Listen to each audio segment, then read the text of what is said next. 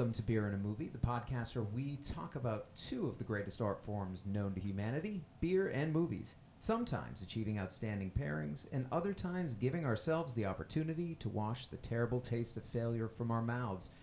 I am one of your regular hosts, Dave Gurney, and I'm joined this week by a panel of guests. Uh, we'll go around here My name is Kaylee Diaz. Who you might recognize from past episodes, such as when we reviewed The Whale. I have a very specific request. Um, the next time you invite me, it needs to be a happy movie, or I'm not coming back. We can do that. Okay, we'll, we'll find happiness. All right, cool. Yeah, We need a party film or something for Okay. my next visit. for sure. Okay.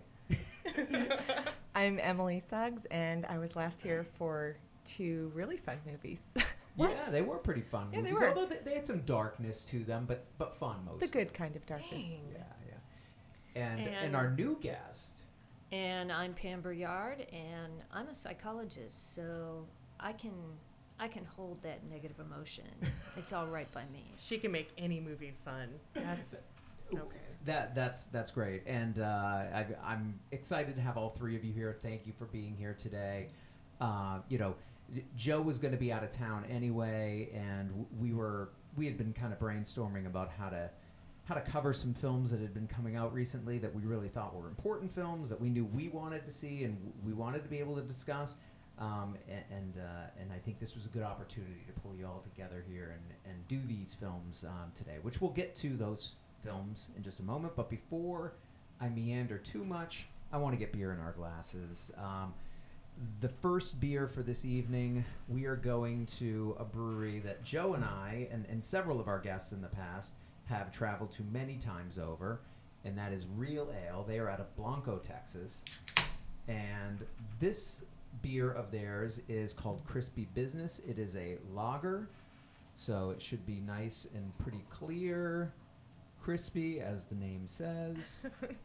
We'll find out once we actually get to tasting it. And go ahead, there's another can there if anybody wants to open it. Absolutely. Yeah. That uh, the art on it is pretty. Um, it's pretty something. Yeah, it's got like the gear on there. Yeah. I can't decide if they're trying to do something related to risky business or if they're. I mean, it, it looks like it's the entire decade like wrapped up The into a can. Yeah, I mean, I wasn't alive then, so I just I saw pictures though. That's right. You are quite a bit younger than Yeah. us, aren't you? I think, I think that's my fourth grade school picture background. oh my goodness. Probably, yeah. we uh, right. we had an 80s themed party last year, and I ordered one of those backdrops, and um, all of the outfits were atrocious. But you can uh, they're on Facebook. I'll show, I'll send them to you later. they're pretty bad. That's awesome. Um, well, well, nonetheless, we'll have some beer in our glasses now. We can go ahead and, and kind of start sipping and and get into discussing the films. We'll, we'll talk about the beer um, after we get through some movie discussion. But the the first film this week, or the film that I think, in my mind, I definitely wanted to cover for the podcast, is uh, the 2022 film Women Talking, directed by Sarah Polley, based on the book by Miriam Toews. Am I saying that? Taves. Taves. Okay. Thank you. Taves with, Ta- with a V with a E V S. instead of okay, Taves. Taves. Mhm. Thank you. Sure. This, this is this is why we have you here. um, so uh, when I heard that Sarah Polley was doing a film, it had been a few years. Um, and, and she's long been kind of a favorite of mine. Uh, her, her film Away From Her, many years ago, her first as director, uh, at least her first feature as a director, I thought was fantastic. Um, her film Stories We Tell, which is more of a documentary, but it has some kind of playful elements, I thought was brilliant. And, uh, and then more recently, Take This Waltz, um, that she had done a few years back. And, and I was kind of excited that, okay, finally we're going to get another film. Um, and, and lo and behold, here it is, based on that book, as we said, by Miriam Toews, who uh, was basing her book, as I understand it, on an actual case of a Mennonite community um, in Bolivia. Is that right? Yes, in South America, yeah. Yeah, where it was discovered that several of the men, I think in, in the case of the actual story, maybe seven, had been repeatedly um, drugging and then raping and sexually assaulting the women of the community. Uh, and and then gaslighting them and telling them, you know, that it was they were imagining things, that it was maybe spirits that were coming after them at night and, and, and these kind of things um, until, until it all came out. And th- this film and the novel are a dramatization of that. That, as I guess, and I think it was in the the novel, like frames it as a work of female imagination. That saying like, yes, it's based in this, but this is sort of a the novelists and now Polley is the filmmaker, screen screenwriter. Um, their interpretation of what could have happened, maybe, and I don't think it's at all what did happen necessarily, but it could have happened this way. I, so I I was, that's enough. I was definitely a little confused with that because I thought going into it, um, I decided since my last couple episodes with you guys that I was going to stop reading stuff before I went to see the film. I would kind of like, I'm like, okay, no preconceived notions. Like, oh, it's, it, yeah, I heard this is based on a true story. And then you kind of get into it and it, the font shows up and it says, based on a woman's imagination. I'm like, what the? F- I thought this was a real. I mean, okay, that's fine. Like, it doesn't change that I'm watching it. It doesn't change what, what's happening. Okay, though. And I put a little note on my notebook and I was like, it, is it real? Is it not real? Like, I don't know.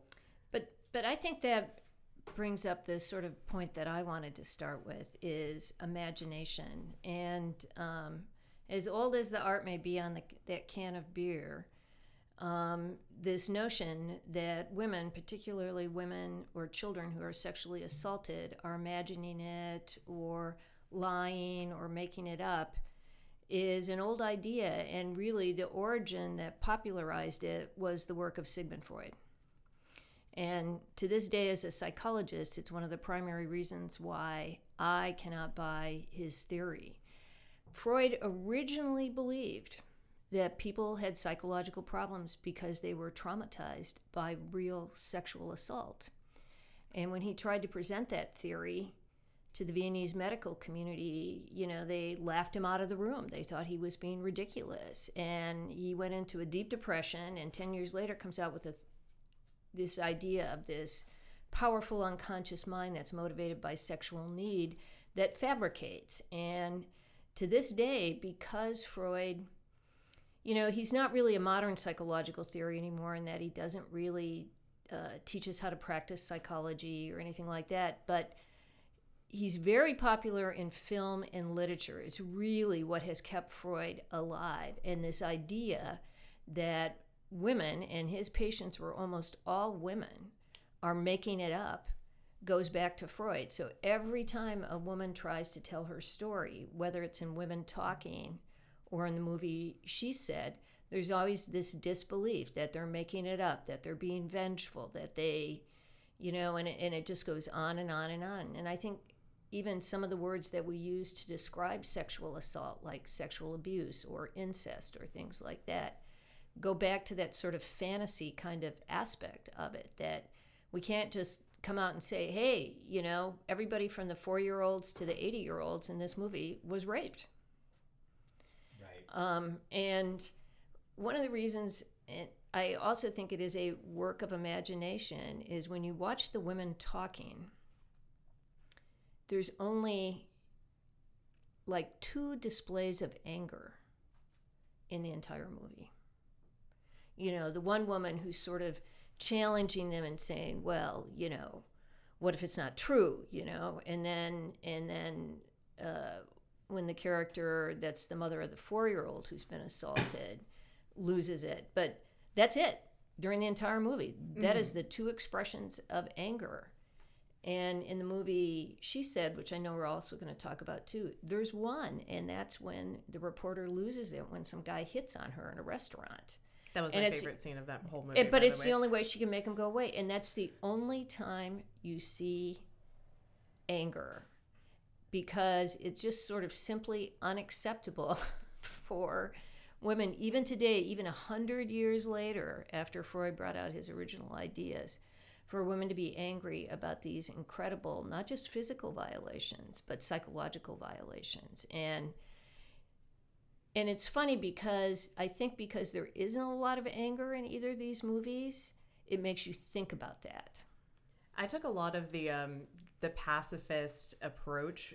I, I didn't take it from that direction. Uh, We don't have the same background. I was definitely thinking from the religious girls that I knew growing up. Um, I know. I think we talked about before. We used to go to animal auctions, and we used to have Mennonite community that would come and purchase livestock at the small town that we would go to. and I really only ever met the men, and they were always very timid. So I, I, I guess I took it more as a like the women are st- already stepping outside their role, so like to display anything more than that. But it, it's interesting to hear it from from a different perspective too. That's really cool. I thought it was. I just took it that oh, they're like the timid little like religious ones, and we're already, you know, toeing the line. We're already stepping out of the box, and then it just had built up so much they exploded. So I don't know. Do you have any feelings about the the anger, ma'am? Well, the anger, I think, only comes out from Claire Foy's character, the mother of the four year old. And it comes out as such a shock, a surprise to me personally, because I don't believe that's the first expression of anger her uh, friend, who is on you know the other side of things and talking on that side of the line, is angry the whole time. But Claire Foy's character is the one who has more almost more reason than anyone else to be so infuriated and you can tell she's nonplussed the whole movie but you can't tell how furious she is until that one scene and that's when the reveal happens because up until that point correct me if i'm wrong we did not know what had happened with I- the four-year-old Yeah, the reveal was much much later. We knew that I got um, goosebumps. She was sick. yeah Yeah. Remind me, at what point did she go after the guy with the sickle? Was that because I didn't even I I, I put it together get it- later. That's almost at the end. Okay. Right, and there's like a very quick flash of it right at the beginning, and she's kind of offering this summary of the events that happened that you know sort of uh, brought this about. Yeah, because I, So, I, but- I remember going like, just oh, a very quick. Yeah. yeah, okay. I was just I was trying to put it together. Um, so I saw this at, obviously at theaters. It finally came to Corpus. Um, it was a matinee show. I went by myself. I've never gone to a movie by myself. It was a very strange experience. Um, there were like four other people in the entire theater. Um, I brought my poncho again. I brought my notebook. I took up the seat next to me. So it was Cinemark. I put the, the thing up. I stretched my legs. It was great. Um, and it was, it, oh, it was so silent. I forgot where I was going with it. I just got like goosebumps thinking about the whole. Yeah. I remember at the very, very end, um, there was a collective sigh that came out from everyone. Um, there was only one man in the audience. Uh, there were two women sitting together and um, a man and a woman sitting there. And I just remember at the very end, um, just I felt it. I was like, oh. And then I heard it like all around me. I was like, "Ooh, is that surround sound? Is it? Is it it's still going? It's so quiet. There's birds chirping." i saw it at 10.45 in the morning on saturday morning I would have gone with you. I, I, let's give me a call next time. I was time at the thrift store. I got caught in line. we the entire theater i was also by myself and i mm. specifically picked the rearmost seat in the theater no one else in my row and there were you know rows of um, few women in front of me. I didn't see any men in the audience. Um, but a couple of the women were like giggling the whole way through and i i was mortally offended. I was just shaken to my core like I don't think you understand what you're watching here. and that is the fact that, I mean, let's, I mean, I can just cut to the chase and say, I think this is one of the most genius films I've ever had the pleasure to see. Um, mainly because we don't get to see this kind of intense performance by a troupe of women actors, female actors, ever. We n- never get to see this. I can think of two productions that are female based. One is The Women, the George Cukor film, and one is Steel Magnolias, which is was originally a stage play for women only. There are no male actors. Mm-hmm. The movie version brought the male characters in, but the story is female centric. And so this is pretty it's a fairly groundbreaking film in my opinion because we don't have much like this out there. So I I'll just cut to the chase and say I thought it was brilliant. Absolutely brilliant. And I am a huge Sarah Polley fan, so I kind of knew what I was walking into. Mm-hmm. You don't get, you know, roller Well- coasters and puppies and rainbows with her. and it had to be brilliant in order for it to work given that 90% of it was staged in a hayloft in a barn Absolutely. you know so the acting was universally really strong and when i was watching the action unfold, one of the things I thought about, which was a huge thing when I was in graduate school, was a psychologist named Carol Gilligan, who sort of uh, was one of the first real strong feminist voices in psychology, and her first book is called In a Different Voice. And she had worked with a very famous male psychologist who studied ethics, and the ethic dilemma he used, women always scored lower on than men because, uh, you know, men. It was about sort of more their individual performance, and women would always take in the needs mm-hmm. of the group. And so she set about trying to look at that a different way and she did it by doing really long involved interviews with women who were having abortion. And so it was the first time people were really talking about why they were doing this. And you know this was back in the late 70s early 80s so it was really a thing right and it was sort of birthed this kind of research that's very common now called qualitative research, where you actually talk to people about how they feel about stuff. And so this whole book is about her conversations with how women made these kinds of choices and that's what i felt like i was watching when i watched those women talk is they they were trying to talk their way through to how they were going to manage this dilemma you know, first by acknowledging it. It wasn't until the truth comes out that they can actually begin to form action, but also how um, helpless they felt. You know, you know what few options they had, and I think that that's a, a theme that occurs a lot when you think about this problem for women. Is that uh, a lot of times women do not have a voice because they do not have options. And, you know, the very first cases of child sexual abuse were actually prosecuted under laws against cruelty to animals. Because Wow, it wasn't It took, Ill- it took animals before women. well, it wasn't illegal to abuse Yeah. your wife or your children. Right. Mm-hmm. So they did it under an animal law. Yeah. And when I watched this movie unfold, as powerful as it was, the thing that made me sad wasn't the resolution of the movie, but the fact of how little it's really changed in so many ways. Because, I mean, even if you move over to the much more dramatic She Said movie, where you have these powerful journalists, you know, mm-hmm. acting on behalf, but they're acting on behalf of mostly women of privilege relative to the kinds of women that these kinds of things happen to all the time. And, you know, that part kind of made me sad because I thought, you know, why the reason why we haven't gotten any farther with this problem, even though this movie is a beautiful illustration of it, is that, um, uh, you know, women don't have power. And, and the softness of that dialogue in that movie and the sepia toned filming of the movie all felt like uh, a representation of that to me. I really did. Um, that's actually one of the notes that I put down were that like kind of the muted tones all throughout.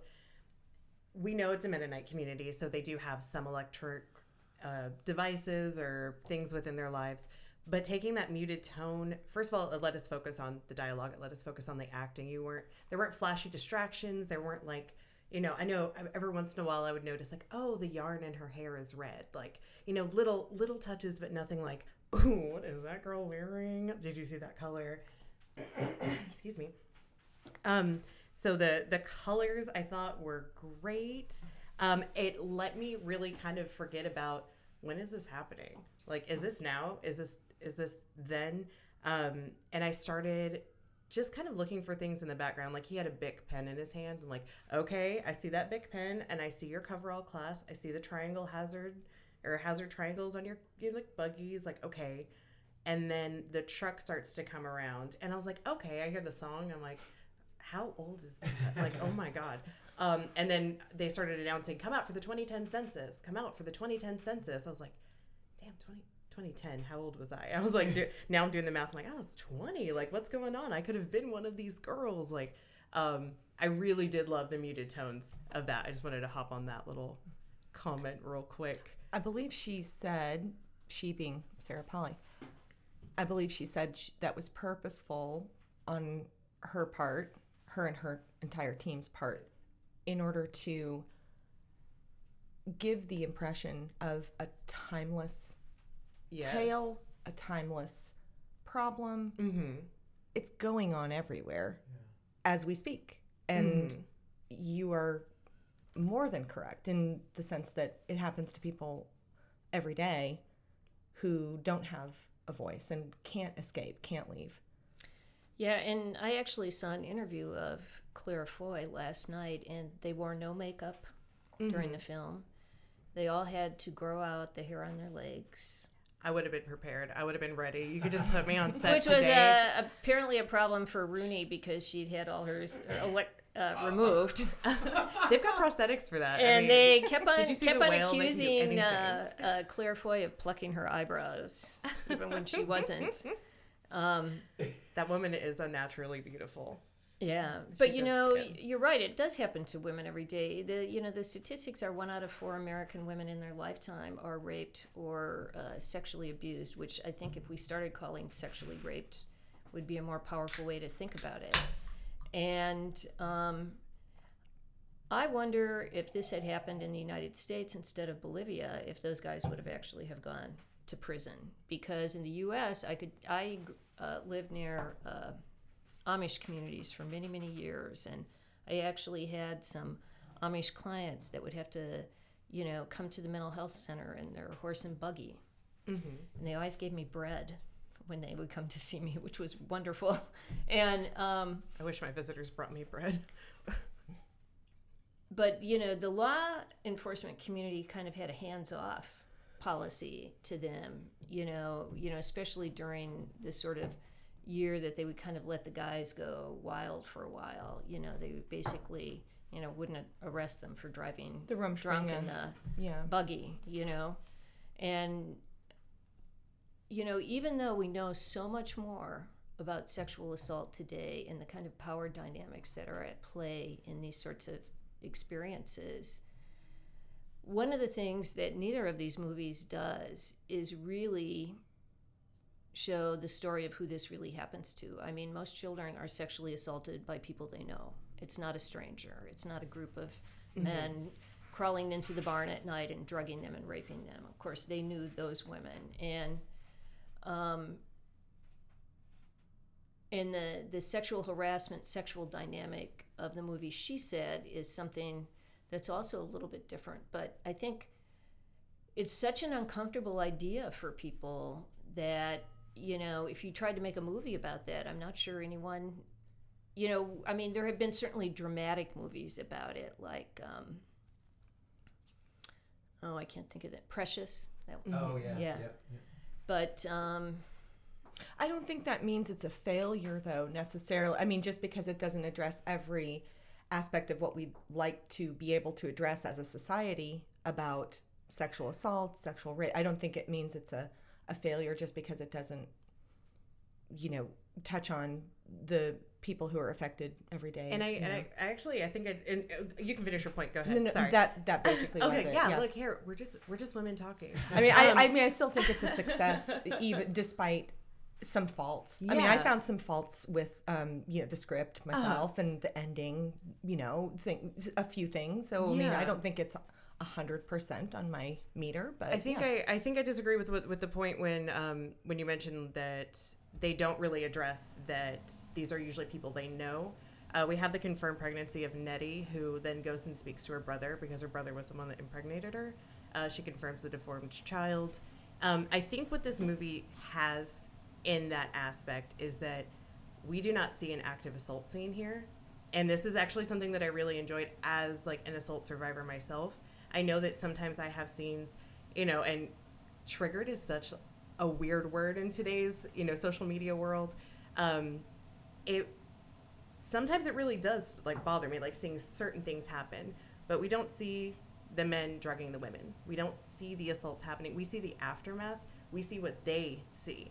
And i think that that's a really powerful thing but i think they when they start to put it all together they know that it's the men that are in their lives they know it's their family they know it's these these very close people i don't think it's something they dwelled on but um unless i misunderstood what you were saying before. I, I think Uh, that's no, I, I mean, in that case, clearly it is the men and their family, but it's Mhm. also very sensationalized. In, Yeah, In the okay. sense that, you know, there's this gang of men that Mhm. are are crawling in the house in the middle of the night and drugging them. And remember the scene where Claire Foy sprays her son in the mm-hmm. face, and I think that was meant.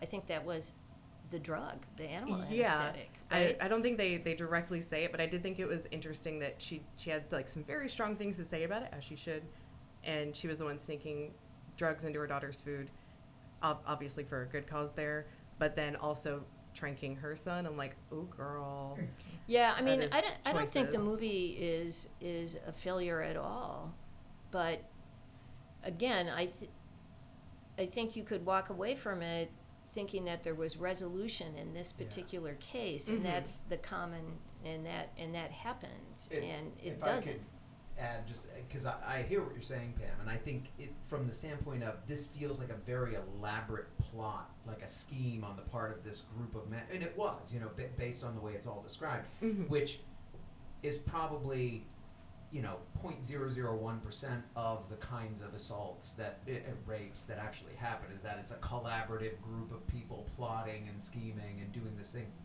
whereas the much more sort of typical experience would just be a relative, somebody you know, who takes advantage of their position of power Mhm. and manipulates you or or forces things on you against your will, with you totally being awake for it and you totally having to, you know, take part in that. So that I I can understand like this is a very highly pitched kind of elaborately plotted version of male on female sexual assault and violence that um, yeah i mean it, it but, but it but it does work for dramatic purposes too to like get us to understand what could possibly bring this number of women together like all the women of this community together to have to have this kind of discussion it would have to be an event this kind of elaborate Mhm.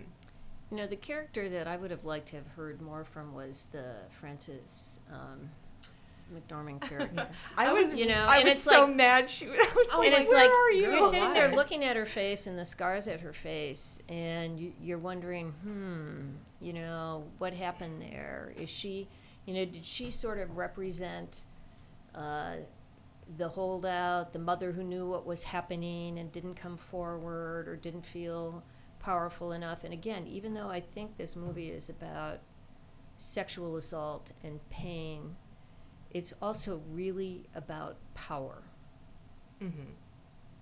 you know it's about power and and the reason why the dialogue takes as long is because these women do not feel like they have power because they're outlining their options we can stay we can stay and try to punish them or we can leave Mm-hmm. I, I, there were a few times that I'm, I'm just like, why do we all have to go? Like, I feel like if, as, as a mother of boys, but a 14 year old and a four year old, I'm just like, you know, if, if that was happening, I don't give a fuck if my neighbor leaves. Uh, me and my kids, we are we're gone. And don't get me wrong, there's a community thing that goes with it, and the acceptance and getting into heaven. And I forgot if we can cuss or not, so maybe we should Oh, clarify. can. Okay, cool. I'm like, I'm always, I, I always it pops out, and then I'm like, okay. So I just feel like with the the mentality of of all going together, there were there was just this. I understand that there's a community, but I also understand that if they are already individually coming to this decision, I would almost, not that I didn't like the film, but I would almost be more interested if they had voted to stay or they had voted to do nothing. And then what would have happened? Then you've got that small sect of, of women who are like, absolutely not. I feel like maybe that would have had a stronger resolution for for me and for my what I brought to the film and what I came in with it.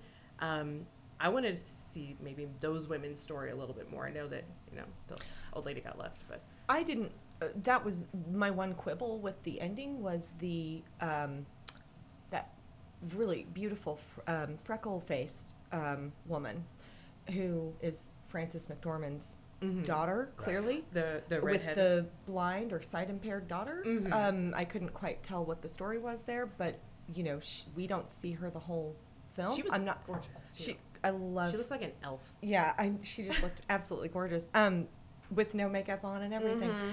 But I hate her. yeah. But I thought honestly when she we are a spoiler Yes. show, so I'm sorry everyone, but when Dumbledore dies. we don't. Wait, sorry. no. I could, that was the first thing I could think of. I'm so sorry. I'm not a I'm not a big Rowling. Okay, anyway, go ahead. But when that, so I'm not even sure if she has any lines. I can't recall if that particular character has any lines in the beginning. She doesn't at the end. She wordlessly, uh, she she is taken with Frances McDormand to their home or to a home for the entirety of the movie until those last couple of shots where she wordlessly grabs the hand of her sight impaired daughter and they hop on a buggy. I thought that is my quibble with the ending mm-hmm. because I thought it would be a much more impactful ending if she had stayed and they had shown a shot of her like sharpening a knife or something. Because those are the choices. There's stay and do nothing which frances mcdormand is clearly engaging in. There's leave which we know happens to the majority. And there's stay and fight.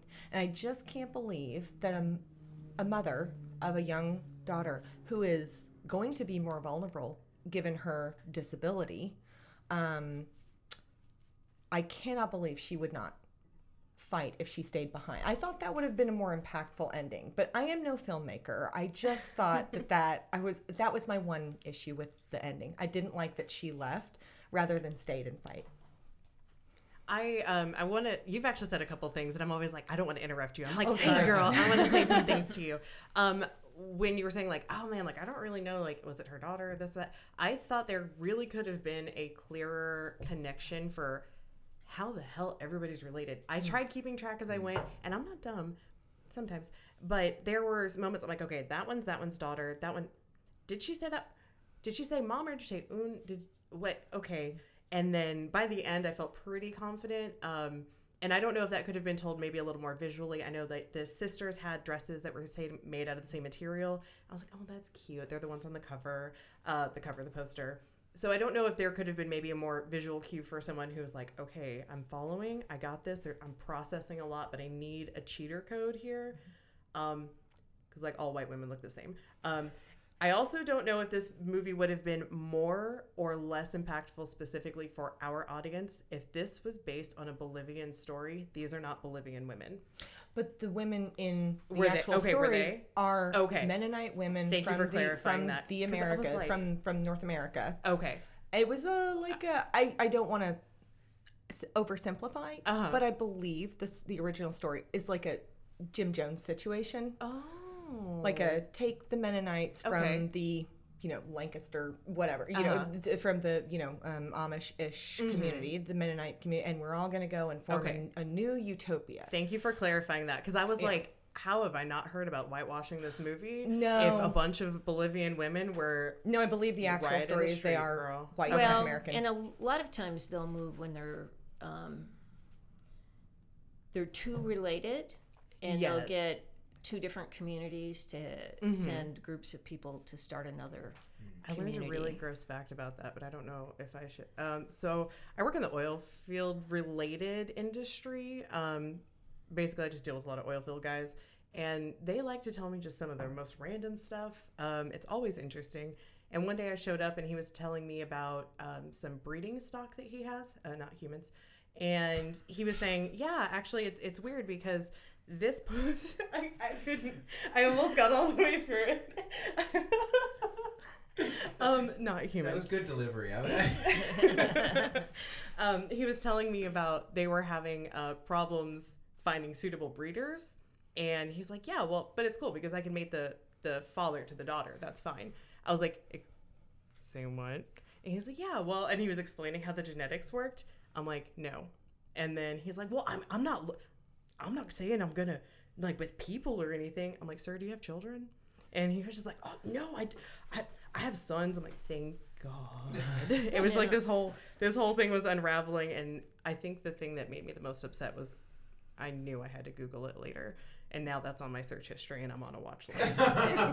like, Well, it's it's actually what they do do, like with laboratory rats that do Yeah. research. They're all genetically the same mhm. because then it's like having a hundred of the same subjects. hey, I mean, you can't buy those kind of results. But I thought the the downplay on names and differentiation was part of the aspect of the movie that was about how individually these women would not have made that decision, but collectively as a group mm-hmm. they were able to. And I really think that that's the case for a lot of women is that they don't come forward until um, another woman. And look at the movie She Said you know, I mean, the big breakthrough on that story comes through is when they can get enough women collectively to come forward. And I think that that's one of the real differences um, between how this is portrayed in the movies and how it happens in real life is is that there's this force behind women's voices.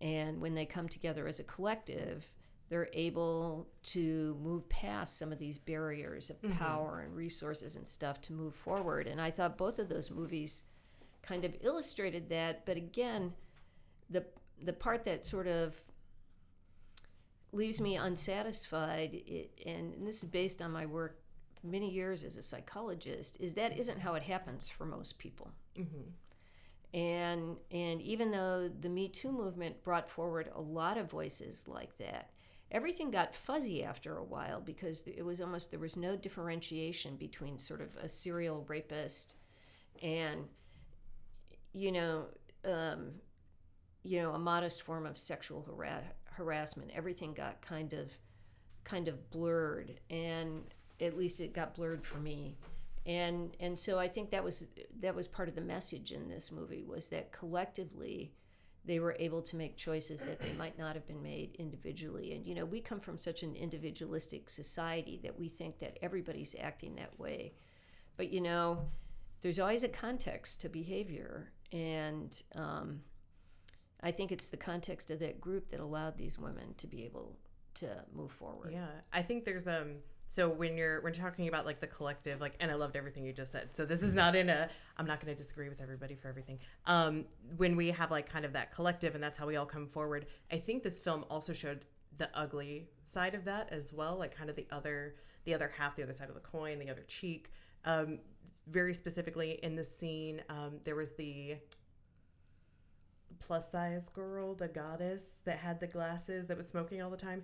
Um, she has an anxiety attack or panic attack or some other, you know, form variation. And you see the other woman who is so angry. This happened to all of us. We don't do that. Why do you do that? You're always going for attention. And why are you weak why are you weak? And it shows like it really goes into there's no perfect victim and automatically that makes me like hear Amber Heard in my head regretfully like there's no perfect victim like how am I supposed to act but you get this in between women even today like I have shared my story with someone before. I have you know had those discussions and some sometimes they're like judgy like oh well you're upset by this. Oh you got nightmares. Oh that's i guess you like i guess you're not really over it. Like no i can be over it and i can i can i've gone to therapy i've done all the things um but yeah occasionally i'll still get a nightmare it's fine like victim shaming each other feels so much worse when it's coming from other victims so yet i feel you were absolutely on it with like the collective but there and there's still that individual pitting against each other. Yeah, I don't know how to follow that up, but cool. Um, I guess as a, a, a cute thing that you mentioned, not cute. That was opposite of the word I wanted. um, Just rewind Or maybe that. like a cute Just little- rewind that tape. You Just know? say acute as in, you know, like acute. yeah, like a so- triangle. yeah, no, um, I it, it's my cute font that I wrote it in because I was like, I'm gonna remember to talk about that. Um, when you were talking about your experience at the theater and there were like girls laughing, um, I'm not saying you were judging them and that was a judgy thing or anything. Um, there was a quote in the film. Oh, I was very much judging. Oh, okay. well, I want maybe I can change your perspective on this a little bit because there's a quote in the film when they're talking about all the women and they are laughing their asses off, and it is not funny. none of it's funny, and they are laughing, and she that that young narrator voice. It's like sometimes I think people laugh as hard as they want to cry, and sometimes yeah. seeing those things like maybe they don't think it's funny. But I, I just thought about it. I was like, man, I was like, why would they be laughing? And then instantly that quote came in my head. I was like, oh, maybe they wanted to cry. Maybe that was their defense mechanism, like popping up. Maybe it was so uncomfortable. You know, I know, can imagine it for certain moments. I think a continuous. a continuous, is yeah, you know, probably- you but, know. But I hear where you're coming from. I It's a mean, maybe- maybe- I, I laugh sometimes when I get too anxious and nervous. Yeah. Yeah, there's nothing wrong with nervous laughter. It just seemed, um, it was just off putting for me. Yeah. And well, I mean, the other half of the story is that Mm-hmm. I went to the ladies' room right after the movie was out and they were like trash talking the movie Oh. as they washed their hands. And I was like, oh, I don't think you understand what you've watched. I just, Yeah. I don't think you get it. And Never I, mind. I'm very judgy in that sense. I mean, maybe, but I had to also think that perhaps there is one woman in their group of friends who knew exactly what sh- she was watching Mm-hmm. and will go home and really think about it and maybe see it again or talk it up or, you know, be Yeah. glad when Sarah Polley wins something. Well, and you know, it isn't just the power structure of, you know, masculinity. I hate words like patriarchy and all that other stuff. I think they're so overused that defeats women in this way, but it's also other women, mm-hmm. you know, and I think that there is a desire for people to not acknowledge the truths of that. And, and it is because a lot of it is very uh, fuzzy. I uh, when I was on my internship, I spent a year at a child study center, and one of the hardest things for me to learn how to deal with were children that were two or three years old who had been sexually assaulted, and and these kids didn't even have words for the emotions that they experienced, and it really helped me understand why, as adults, people can't always talk about the things that have happened to them because they happen to them in a space that they don't have language for. You know, we rely so much as adults on our language in order to be able to talk about how we feel about things. And you just can't telescope that child experience into adulthood. And, um, you know, with the, the Claire Foy character and her anger about her daughter, made me think about that's, you know, that's one of the ways that women can acceptably express anger is in the service of their children. I mean, that's a very very sort of acceptable way for women to be angry as opposed to women being angry at the people who perpetrate these acts on them.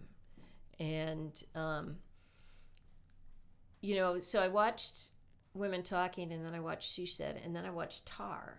I haven't seen that one. I know I. And, but it's also about um, sexual impropriety. And, but it's, it's interesting because it's a famous female lesbian conductor and who's at the you know sort of peak of global stardom. And the character is very interesting. And then slowly things start to crack and you realize that she has had sexual relationships with many of her students and sort of taken advantage of them. There's no sense that the, uh, one of them ends up killing herself and so then everything sort of starts to come out. And i mean she just spirals into darkness and loses everything and stuff. And i'm watching that and i thought well that's terrible. And then i thought but look at this. You've got a group of marauding male druggist rapists. You've got she said which is one man who probably raped literally hundreds of women.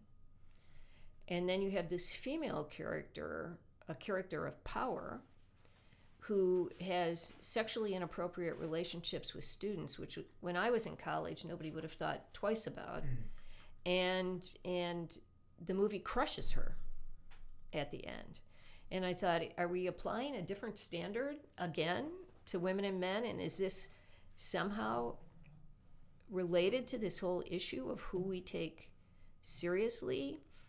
Uh, many years ago mark Hartlove and i did a paper on the international film institute's 10 top heroes and villains there were more male heroes than female heroes.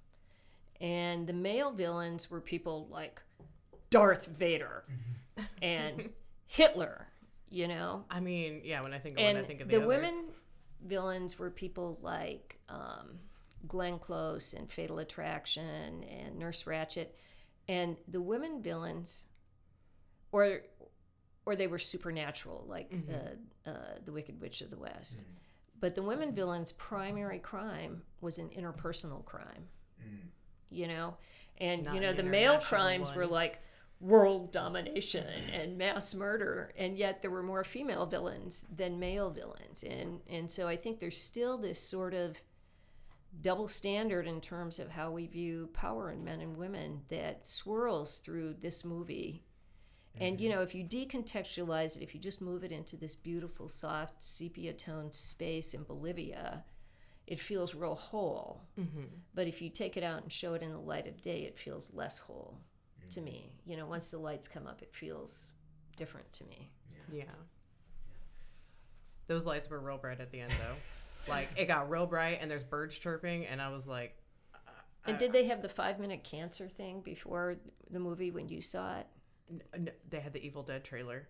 No, they had a five minute. like a uh, plea for uh, funds, like fundraising. No, it was just a, like a five minute thing about how many Oh, people you get watched on- cancer. you guys, and, you watched on Peacock, right? no, I watched it on at the theater. Oh, at the th- never mind. I know it's only in theater. Never mind. We were talking about Peacock earlier. And I, I, know was what like, I'm doing. oh yeah, what a great way to start a movie. I mean, it didn't get much happier after that. I mean, if I'm honest. Um, I do have a question um, for you guys about how you felt about their talking because I feel like it's something that distracted me pretty often. Um, so I know there were like, you know, kind of like neutral accent in there. But for driving home, that they were so uneducated that they had to have August there. Um, he had to take the minutes, he had to do the writing. Um, the vote tallies were based on pictures. Um, I felt like a lot of their speech, even from my experience, like briefly with the Mennonite community, it was so formal and it sounded so educated and it sounded very like, it was just crisp. I don't know, chef kiss. It was so nice. But I'm like, I, I don't believe that these women can't read. Really? I see, I see what you're saying. Yeah. I, I think I I thought of it as just a slightly more old fashioned, polite way of speaking. Mm-hmm. Not a, I mean we are overly casual Mm-hmm. today. Sup, bruh? Exactly. So I I I saw it as just sort of a you know days gone by Okay. type of uh Well, and the the Mennonites are more liberal than the Amish. But when I worked with the Amish community, I mean, no zippers. Mm-hmm. Um, you know, there and they used a lot of thee and thou, and it was very very Yeah. formal. But I really saw August's role as that of a witness. I I I know there was that moment. he had to be a male witness, Mhm. right? Because they couldn't access the system of power without Mhm. a man. yeah. Yeah, they was wanted just- there to be a record of this thing, but because if if they chose to leave, which ultimately they did, Mm-hmm. what would the men who came back? Because again, they're totally absent for Mhm. other than August and uh, and Klaas, I guess comes back briefly. Um, that you know to have that kind of account of what, what took place here. Yeah. I was just yeah, I was just curious. I was like, it was something that um that I thought about when I was watching it, and I I kind of did like a little bit of reading afterwards, and I kept seeing it pop up like, hey, like did. Like, do you believe they don't know how to read? And I was like, I didn't even really think about it that way. in closed off communities though Mhm. you, they have a tendency to not evolve with language. Uh, insular communities have Mhm. a tendency to not evolve Yeah, in language at sense. all. Uh huh. There's an island off the the mid Atlantic coast, Virginia ish. I forget where it is. They still speak Mm-hmm. exactly as we believe colonial settlers spoke. It's an insular community. Mm-hmm. Their language has not evolved. Okay. So, and if you think of, you know, uh, any sort of community that is just shut off, there there is no influx of new Yeah. information, new and words, it, and it wasn't slang. necessarily like the lack of slang in there. It was, mm-hmm. I think, it was like more of like the structure of the sentence and every, and mm-hmm. it just, I once once it was pointed out to me, I'm like, now I can't, now I can't. But remember, I they, gotta s- talk to they somebody. said he was the school teacher for the boys. Yeah. Yes, and mm-hmm. that and that's why I was like, they they've already made a point. Like they want to escape so that way their children can learn. We need to have the women have a position of power in our community. We need our our daughters to learn. Um, got some like minor Handmaid's Tale vibes going on here and there. like okay, like our daughters need to learn how to do this. Um, But how many generations have they been in that spot? They Yeah. didn't just come 10 years ago. No. They didn't just come 30 years ago. How many generations? And clearly they get married and pregnant fairly young. Mm-hmm. And so, how many generations have they been there? Did they Yeah. come over in Frances McDormand and I forget her name, um, Judith Ivey, maybe? Uh, did they Yeah. come over in the older women's time? Did they come in their mother's time? D- When did they come over? Yeah. And what year was that? And where did they come from in the first place? One of these Mennonite communities in the Pennsylvania, Ohio area. You know, I mean, I would have to read the book, and I'm not going to do it. Yeah, yeah, uh, because I've already read a Miriam Toews and I'm finished. Yeah, it I'm sounds like done. straight up not a good time. Well, she's just she's um bleak. She's very bleak. So, It's like reading Cormac McCarthy. Yeah. You know, it's like, although I love Cormac McCarthy. I, yeah, I love him too, but you know, you got to be in the So you mood. can take a bleak man, but oh yeah. Yeah, oh my gosh. right. Yeah, I'm such a shit. I'm not gonna lie, I've been listening to a lot of dirty novels lately, so I'm like not on your level. But if you if you want to talk about smut, like hit me up later and we can talk about it. Um, I accidentally got a recommendation from my boss. Oh. And, Whoopsie. Yeah, audiobooks are real weird when I'm driving. Speaking anyway, of she said. uh, yeah. Okay. I do want to make sure we we give a shout out to the like the MVPs of this film, Who's your MVP? Ruth and Cheryl, Ah. the horses that keep coming up in the discussion. I had to think who were Ruth and She's Cheryl. like, well, when I take Ruth and Cheryl up the road, and Well, well, like we get it, we get it, But we you get know, it. you know who we haven't talked about is, uh, and I can't think of her name, is the girl who's basically sort of represented as trans. Mm. Why? yeah. So yeah, I brought up Melvin. Melvin, Yeah, and, Melvin. and that was that moment was probably the that got me pretty good. Got me pretty good. Go ahead. Sorry. Yeah, no, because I thought that, the, uh, you know, I thought kind of like the August character that they were they were more representations than they were really characters. I mean, what do we know about August? He's writing down the the notes so that nobody can dispute the women, right? And then he's suicidal, Well, right? we, we, we got quite a bit um, because they were discussing his mother was of very similar views of the women that are having the yeah, discussion. he got ejected. and he got Right. ejected, and then he you know went to university. Came. I feel like yeah, okay. Yeah, but at the end, he just randomly hands her his pistol and says, "Here, take." yeah, that moment this," was real know. weird. I'm not going to kill myself anymore now that the love of my life is walking out.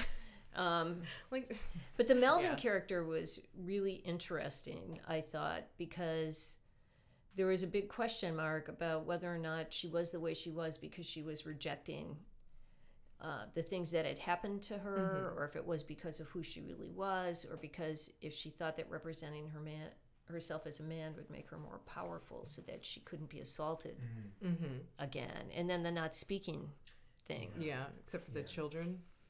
Yeah, yeah. No, th- I- I think definitely a complicated character in there that that leaves you lots of things to think about without really answering. Yeah. and I'm not pre- I'm not prepared to discuss Melvin whatsoever because I'm still pondering his part in the show in the movie and I'm I'm not really I haven't come to any kind of Yeah. hard thought about it at all. Um, so I was along for the ride with that one. So Yeah. It, It- well, it'd be some crispy business. You know? it could say. hey. I, th- this has been a great discussion. I've, I've really, I, I think I've learned a lot here. And I'm just going to give one quick shout out though before we move on to the beer because one of my favorites, it, it, you know, well, Sarah Polley is one of my favorites, and I think the Jessie Buckley here, um, who plays Mariche, the the sort of angriest of Angry the, even though she's not really angry, but you know. Um, I think she does a great job. I love seeing her pop up in more stuff now. I, I hope she keeps uh, getting these kind of roles. But I, it's just, you know, Polley as an actor herself, I think it makes perfect sense that she picked such great performers to do this. And, you know, I think Pam said it earlier that this film sort of, it rests totally on those performances. It, it, it's almost you know stripping It's away like the a color naked palette. movie. Yeah, it's like it's stripping things down to the barest, and we're calling this film "Women Talking." It is about them delivering these lines in ways that are compelling, and I think with the cast she assembled, that happened. I think had you had a different cast, had you not had her at the helm of it, I think it could have very easily become a chore that would have been you know tiresome very quickly. But um, I you know I found it, it in the strangest way possible incredibly entertaining. you know, it, it had me the whole time. Well, you know, the woman who played the angry woman, and I'm sorry, I'm really awful with names, Yeah. which is a weird problem to have when you're a psychologist. um, they really needed that character. Sometimes when I watch ensemble pieces like that, the question I ask myself is which one of these people would I like to be stuck with on a desert island with? August. And, well, Sorry, that was my. yeah, yeah, but but you you you kind of want the angry person because they're tough and Yeah. you know that they're going to survive, Yeah. right? You know that she looked like somebody who'd be able to do the things that you needed to do to survive once she made up her mind. And you know, we really haven't talked about the Mara Rooney character Yeah. at all, who was so soft Mm-hmm. and yet at the same time so pregnant, obviously as a result of assault, and yet so committed to that pregnancy. And I thought that was, there was also a very important idea there as well that I could never quite put my finger on. Yeah, yeah. Well, there there's a lot here, and there still will be, and there's definitely going to be a lot in our second half. But before we get there, um, we, we did uh, have a beer that we were sipping on as we were doing this, and I, I, I think it seemed to fuel the conversation okay. I, I was enjoying it while I was listening a lot of the time. What, what, what did what did y'all think? Who were actually uh, doing a lot of the talking there? Um, I this thing made me burp so much. I kept leaning too away from the hard? microphone. I Little was too like, hard? I like a was nice trying to. lager. Okay. I mean, I'll drink another bit. It's fine. it's okay. I'm getting used to this beer thing. Getting. Empty. Yeah. You we can have this more. We have more. Don't worry. Okay, okay. I was like, you can more. have it. Um, I, I think. Unlike the conversation, it was light. well done. Well done. Um, yeah, I mean, I, I, I love a good lager. It's it, the further along I go in my craft beer journey, uh, it it seems like more and more I have the appreciation for things that are just really smooth and simple and and can be light but still tasteful. You know, there's still a nice little hoppy bite in there. I don't think it's overpowering. Um, I, I th- this I'll, I'll say is a regular staple in my rotation. I, I almost always have a few cans of this around. So glad we got to do it on the podcast. Glad that we uh, we used it while we were talking about this first film this week. But we do have a whole other film to cover, so we're going to take a little break, and when we come back, we'll talk about She Said. That's what she said.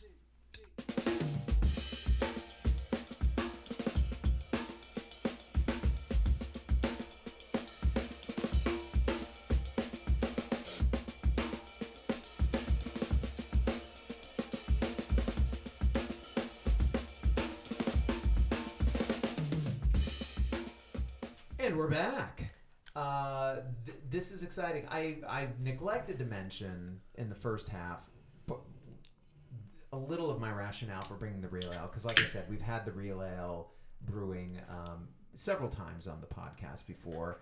Uh, thought it thought it would be a good one to bring back though because it is uh, part female owned. There, one of the co-owners of the brewery is a woman, and that is the case as well with Independence Brewing out of Austin, Texas, where they uh, have our second beer for tonight. Uh, that is their chocolate porter.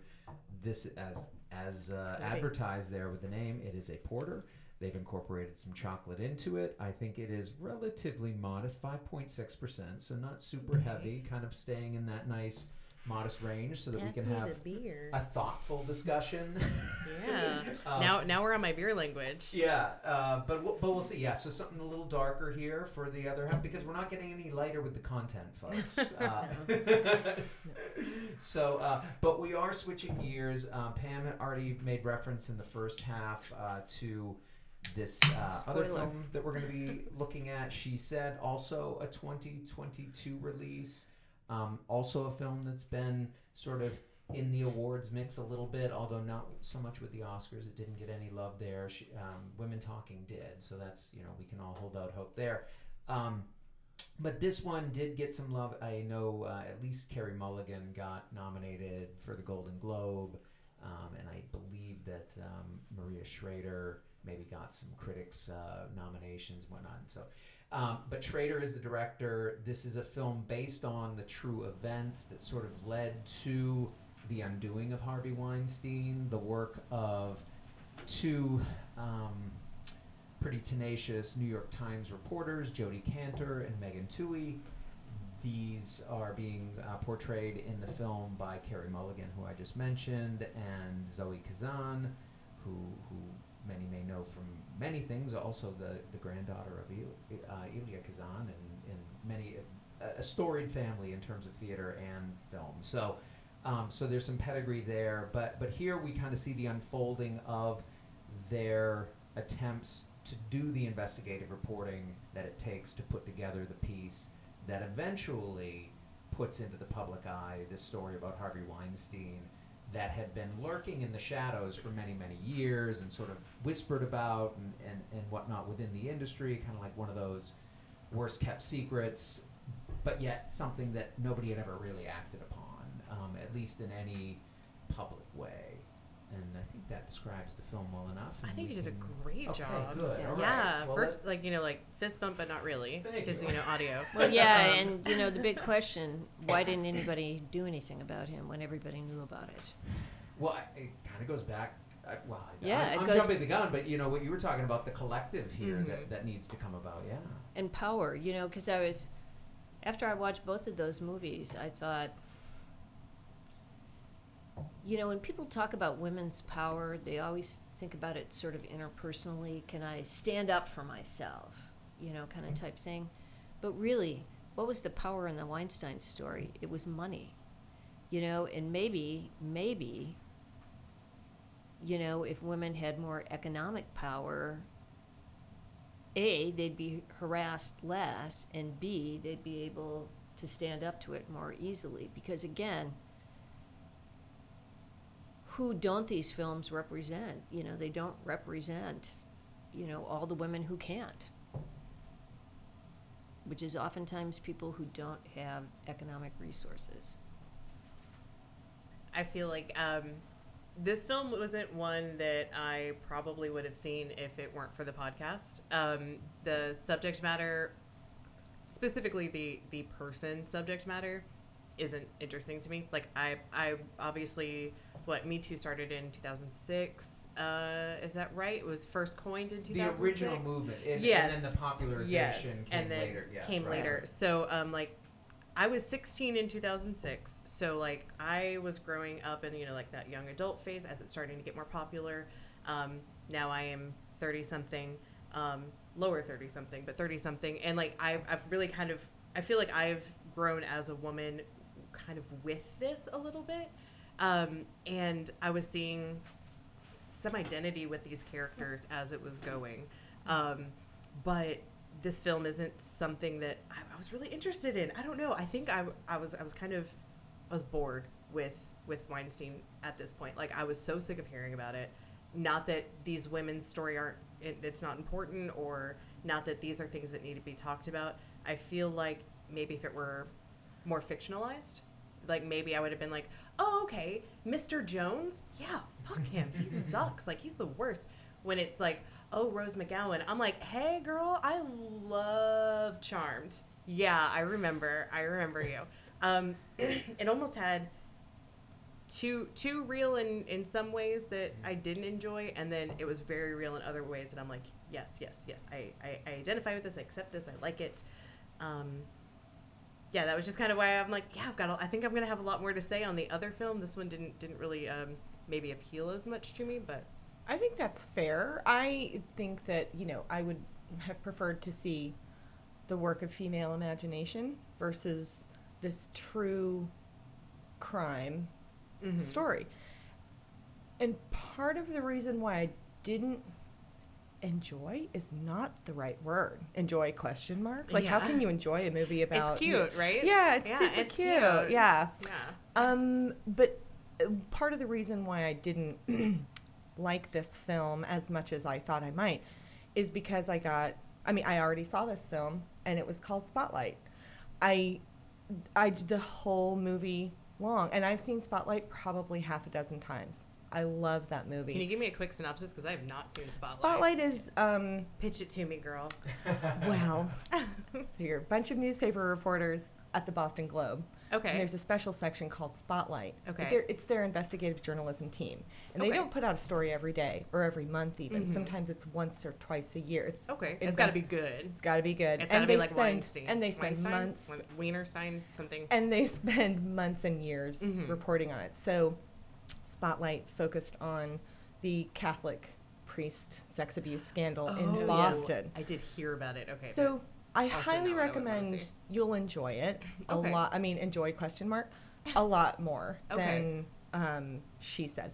I just I already saw this movie and it's called Spotlight, and I just the whole time I was watching, I just thought I feel like this is an exact scene from Spotlight, and I I don't know that they were consciously attempting or not attempting, you know, like shadow scenes of each other. It just it just seemed like if I hadn't seen Spotlight, I would have really thought this was mm-hmm. quite moving.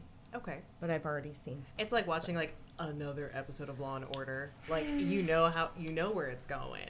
i mean, it's sort of like original Law and Order Sam Waterston against like Law and Order Criminal Intent. Hmm. So, yeah. I thought where this movie worked the best because the story was so well known, like you said, mm-hmm. was when it got personal. And to me, the most personal part of it is when the one reporter is over in Cornwall interviewing the woman who worked for Harvey Weinstein. Jennifer Ehle, by the way, one of my favorites. Yeah. Yeah, the one with the dark hair. Oh. Not the other one. Oh no, But the her redhead, too. The redhead is But- Jennifer Ehle. Yeah. But the woman who's sitting there saying, "Well, you know, he asked me to come to his room," and mm. and and she descri- what she was describing, I thought was incredibly realistic in terms of how somebody could get caught by one of these sophisticated predators. Because you know, I think you know those girls laughing at women talking would be the ones who walked out and said, "Well, you know, if a guy tried to do that to me, you know, I'd blah blah blah blah blah." Well, yeah, you know, anyone would do that, but you know, this woman described it sort of insidious. Well, you know, I was young, he was my boss. I went to the room. You know, I thought it was okay, and then this happened, and then that happened. And the other woman, the one that you were talking about, described something very similar, although she's she's wrapped real tight when she talks about it. Mm-hmm. But the other woman, the one that has breast cancer that's getting ready to go into surgery, That's Jennifer Ehle. Yeah. yeah, you know, um, you're like, yeah, this is exactly how it could happen to a 19 year old girl. You know, because because there's that assumption that people are good and they're going to be nice to you and they're not going to take advantage of you, particularly if you're a young person. Yeah. And you know, in some ways, I think the women depicted in this movie who are a little bit older were more sexually savvy in some ways than I see young women today. You know, as as somebody who just retired from teaching young people, I see college women as more. I mean, people know a lot about sex, but they don't know a lot about sexual politics and intimacy and the interpersonal negotiation of sexuality because a lot of it has happened through technology, which is a mm-hmm. very two dimensional, artificial way mm-hmm. to communicate about stuff. Yeah. And so they think that it's going to happen just like texting somebody, and it's not. You know, when you get in a real situation, your adrenaline's vibing up and all this other stuff. There's all kinds of other things that are happening, and and I think that's what people don't understand about these sort of sexual assaults that occur with with people that are known, particularly when there's this massive power differential, is that it's subtle and it's insidious, and there are probably a hundred little choices along the way. And all you have to do is make one of those incorrectly, and you're kind of snagged. And then what do you do? Yeah. I remember when um in that specific scene where she's saying you're like, well, you know, and then he just asked for this or you know like, oh, and it was it was just this. Um I love true crime. Um, and one of the recurring themes, especially when I'm listening to female based uh, true crime podcasts, they have a lot of young listeners and they're like, hey, you don't owe anybody your politeness. Like, that is the price of politeness. Like, you're supposed to respect your elders. You're supposed to be polite, be nice, be kind, don't talk back, do this, do that. And, you know, even not the same experience, but from experience, I've been in situations where it's like, oh, it's okay. It's just, you know, I just, I don't want to be rude. I just don't want to be rude. Like, okay, yeah, you can give me a ride home. Like, I don't want to be rude. Next day, they're like, did you let that drunk person drive you home? I'm like, oh, I didn't want to be rude, but I guess I could have died. Like, there, there's that price of politeness that I think also kind of comes in that same, that same like nasty little package, the ugly little bow on it. It's not very cute, but, um, uh, how did you feel about the intro to this film? Did you have any particular feelings about it? You're going to have to remind me because it was a few days ago when I watched it. Sorry. So, um, just like the other film, I didn't read about it before I went in, and I was like, "Oh yeah, it's that Weinstein one, right? Okay, cool." So I turn it on, and all of a sudden, it's it's Trump this, it's Trump that. It's, Oh, yeah. oh, nasty of woman. course, yeah. Um, did you like? I, I don't want to like lead anybody on it. Like, how did you feel about that? Just like that basically describes my feeling. Just whatever audio came out of me. Yeah. it's fine. You're like- whatever. Well, it goes back to that idea that I was talking about at the end of Women Talking was that, well, look at this beautiful movie that is, you know, this very elegant portrait of this really serious situation that destroys lives. And this shit is still happening. Mm-hmm. And, you know, we can elect powerful political leaders because it's not just Trump, you know, and it's not just associated with a particular political party either. And it happens over and over and over again. And we, ex- and let's not forget that um, how powerful those examples are to other people. I mean, if if you're somebody who looks up to somebody who's getting away with that kind of behavior, you're going to feel more entitled to behave that way too. Yeah. Okay.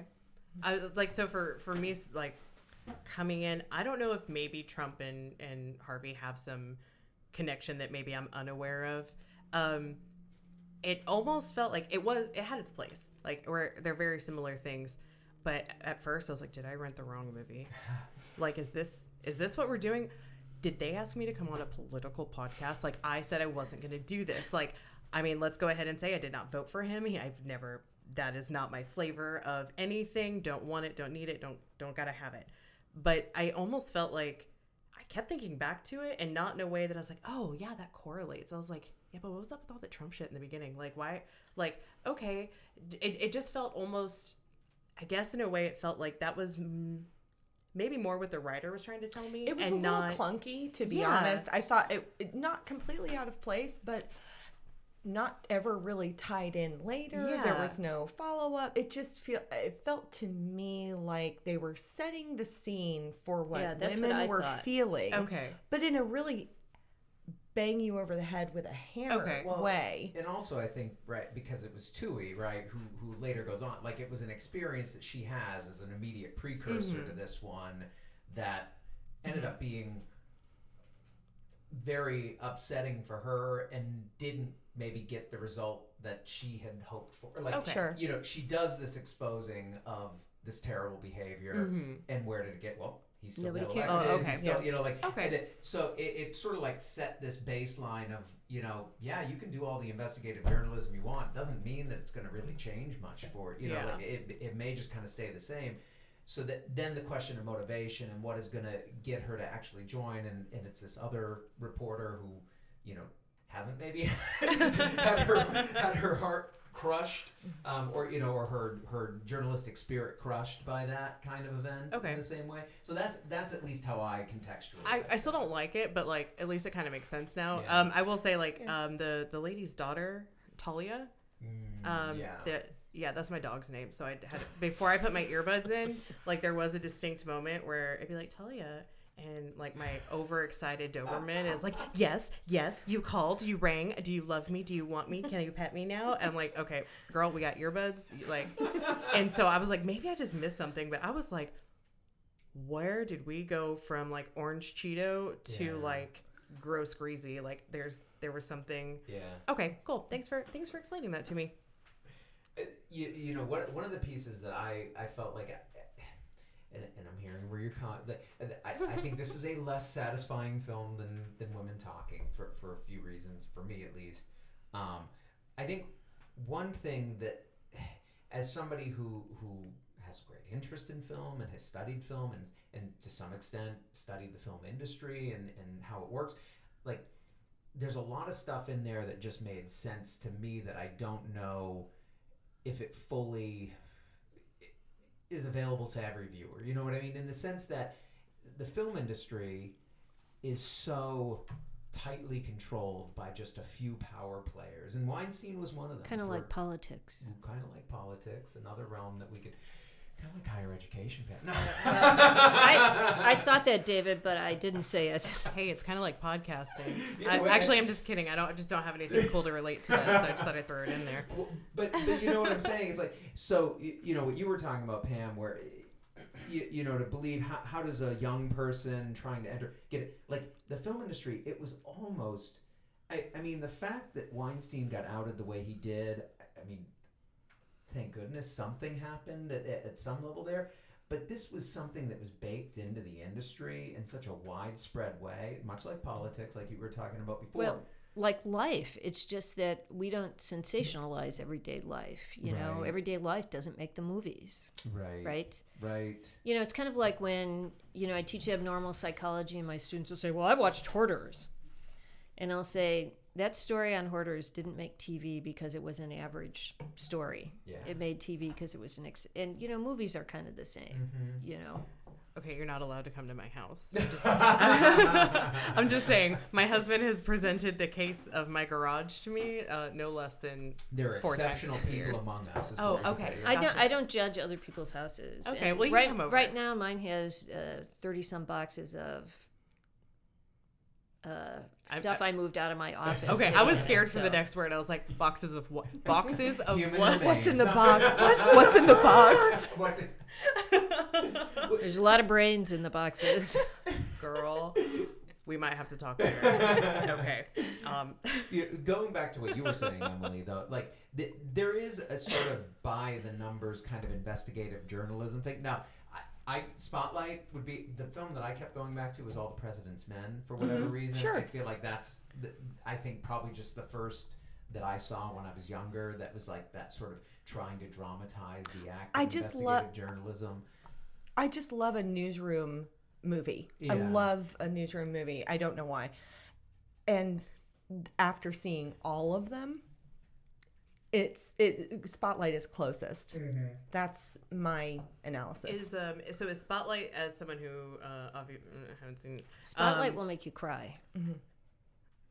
challenge accepted. Okay, all right. Coming over. I'll come on. Great. Yeah, because we're not going to my house. I don't have boxes of brains, but it's a little. The, It's the a little closest I hectic. got, I did get a little teary when she got um, uh, um, Judd. When when when Mm-hmm. Judd get finally Ashley Judd when she finally Says said, she's gonna come. like, the, like I could feel mm. that kind of twist. That I thought Kazan did a great job, sort of putting that across. Because what a moment that would be for a journalist who's pursuing this kind of story. But You know, I think some of what you're talking about in terms of kind of the flatness of it that spoke to me. I mean, you know, there was definitely a parallel in terms of the the female collective and trying to discover a voice and how difficult that was. But the flatness to me came out of the idea, and I just was sitting there and I thought, hmm, how many women would like it if two ace New York Times reporters uh, pursued their case, their individual case? it would seem so and you know so they're they're and i guess when i think of people working in hollywood i do tend to think of privilege and maybe it's just privilege within that group but to me it felt like a story of privilege in some ways because i mean you know there are a lot of times these days when you know everything seems a little more complicated than it should be and you know we're living in this you know COVID rules world where nothing works exactly quite right anymore. And I sit there and I, I mean, think, it didn't really work before, but like, well, that yeah, but you know, it's the like out of order sign. there's got a put back there's a few yeah. more cogs out of the wheel, Yeah. and it's like I sit there and I think, what do people do who aren't assertive or uh, can't figure it out? Or I, I unfortunately had to go down and sit at Social Security for an hour the other day, and it was like, oh my god, you know, and it's like where are all the people who are not in the story? And that's how I felt about mm-hmm. She Said.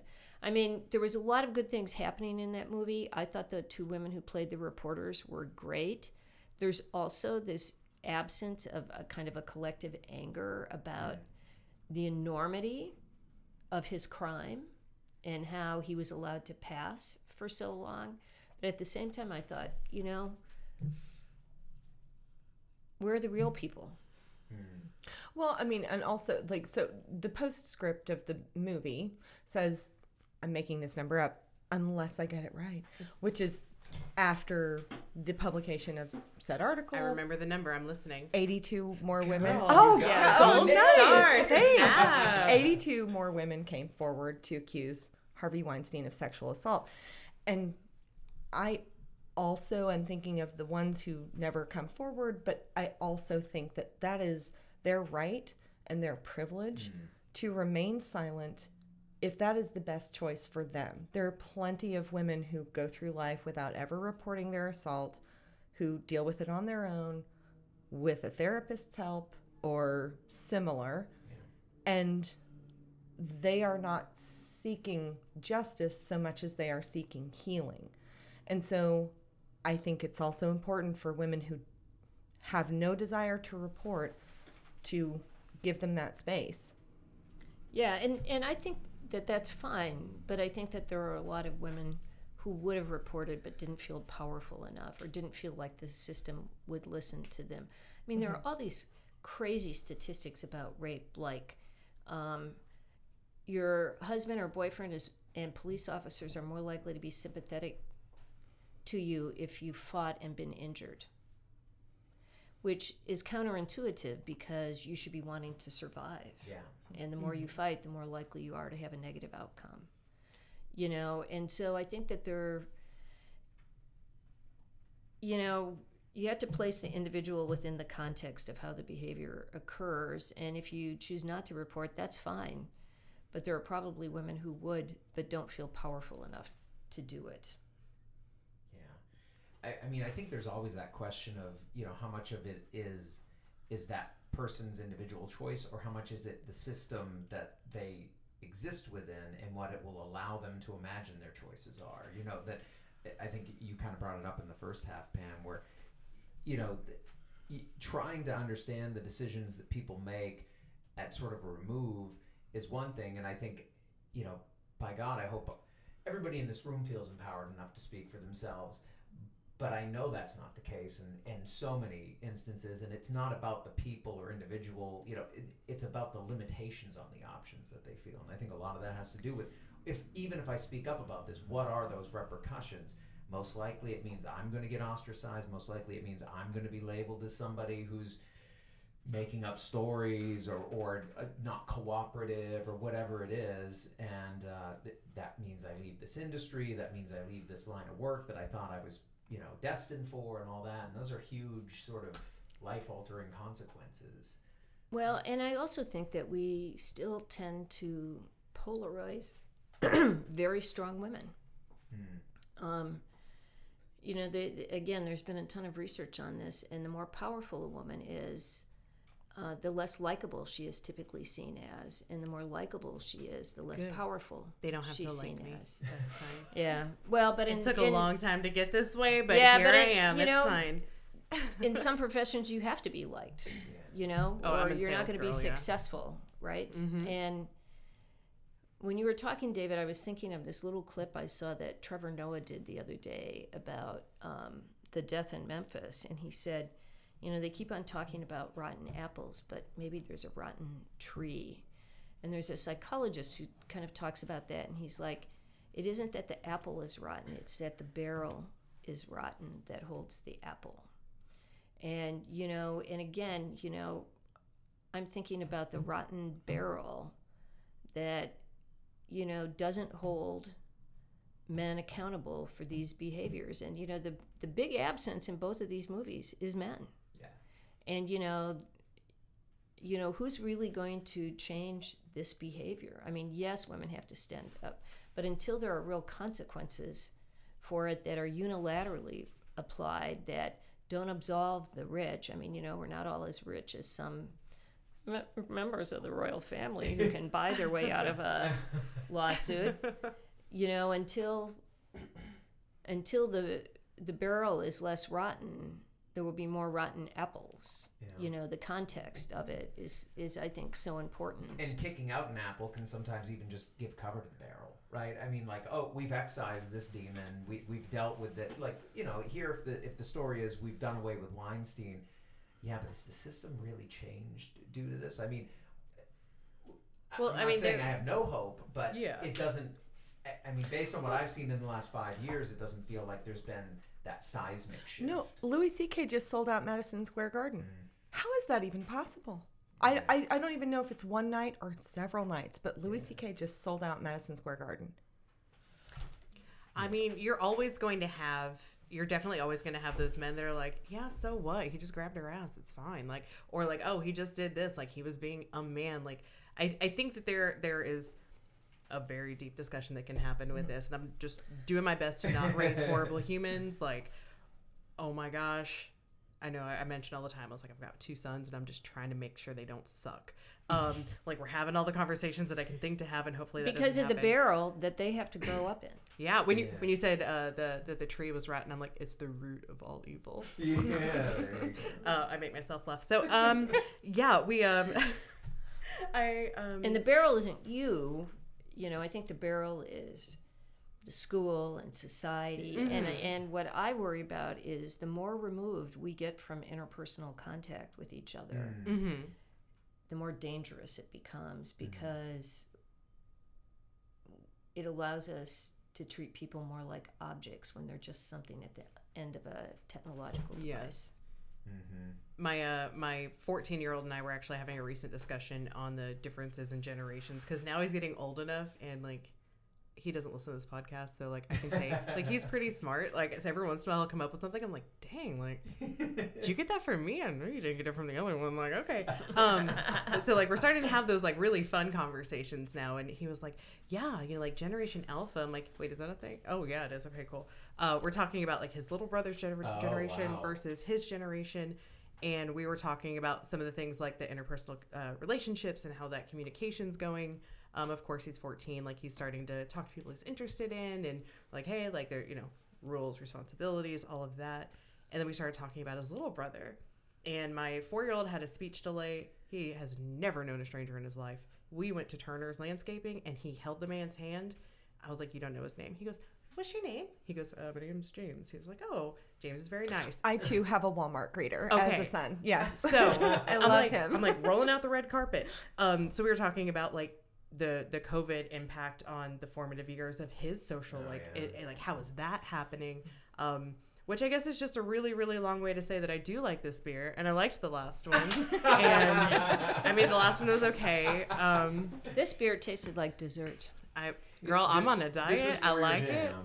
Re- th- I mean, you're you're more of a dark beer fan in general. Yeah, when we did a creature from the Black Lagoon, by the end That's I was right. pooping into the abyss or something. I think was the title of the episode. Um, because I was like, yeah, it's fine. I got a four pack. I like, think you got the tagline for the episode on I was that so one. mad. Into the I was was- we used it for that one. I That think so, the yeah. so upset. But I, I want to bring up that movie Tar again because Yeah. here's this, you know, really powerful female figure who's being accused of sexual exploitation, and she's clearly guilty. I mean, you know, there's deception. There's she's taking advantage of people.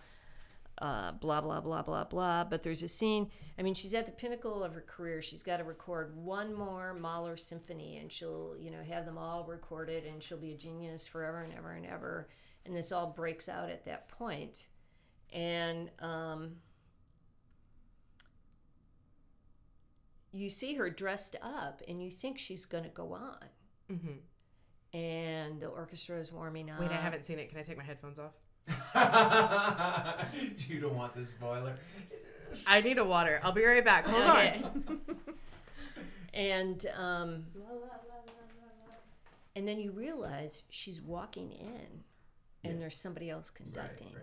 and she wails off, and she just smacks him Yeah. and knocks him over, and everybody's like, and it's like. There was a part of me that hated that she did that, but there was a part of me who thought, "Oh my God, you know, it, it's it's kind of like Will Smith and Chris Rock, Yeah. except she's doomed to oblivion and conducting Yeah. children in Thailand afterwards. You well, know, and this and the and that guy had been her protege, or, or or wanting to be. I mean, he he he clearly, at least in her estimation, wasn't really up to that task. And then to have that be the person who takes over for, I mean, it's got to be the worst feeling in the world if you feel like you've you- you're at this level, and then this person who aspires to suddenly jumps to that level. but yeah. again, you know, and you know, here's this powerful woman, and and and then she has to be insane. Yeah, yeah. and and I mean compare her to Harvey Weinstein in terms of sexual exploitation. Mm-hmm. It's like one percent versus 99%. Yeah. yeah. And you know, and and and it- again, it, it go, kind of goes to that sort of reverse standard we have about female violations of interpersonal norms, and like you called it, being polite. You know, mm-hmm. you're polite to people. Well, you know, women are brought up. I mean, maybe no one ever tells you this, but certainly they see m- the behavior modeled over and over again to say, mm-hmm. okay, well, maybe it's not that bad, you know, mm-hmm. kind of type thing. And um, I just thought that that was a really powerful contrast mm. to how female anger was displayed in such a tiny little amount in these other stories. Mm-hmm. Yeah, and I, I I don't know if it's anything to explore or not, or just something I want to like just put into the the ether here. But um, when whenever like we're talking about like what what is power and like women in power, um, maybe it's just the, the the women I grew up with, but like sex is so powerful. Like in in the community that I've I've been raised in, like even if it's joking, like you're talking about like a husband and the wife, and it's like, well, she's not going to put out for a while. Like sex is kind of that, while it is almost like the downfall of what our power is, like sometimes like I. Does this make It's the sense? locus of I was like, is this it- Yeah, no, but right? it, but Yeah. it's an interpersonal Okay, power. okay. Yeah. I just wanted Right? to make Yeah. sure. Yeah, okay. So I was just mm. wanted to make sure. I'm like, am I crazy? Like, do mm. do do does not everybody grow up thinking that like sex is like a really powerful thing, and like we kind of have the the upper hand in some of it? Or maybe I just grew up in a very Yeah, but- sex positive family. But remember how powerful that is in your family may have a lot to do with economics and all kinds of other things. we were poor. Uh, Yeah. Well, No, there's poor not and then too there's bad. really poor. we weren't really poor. We were like we and we weren't poor. Sorry, mom.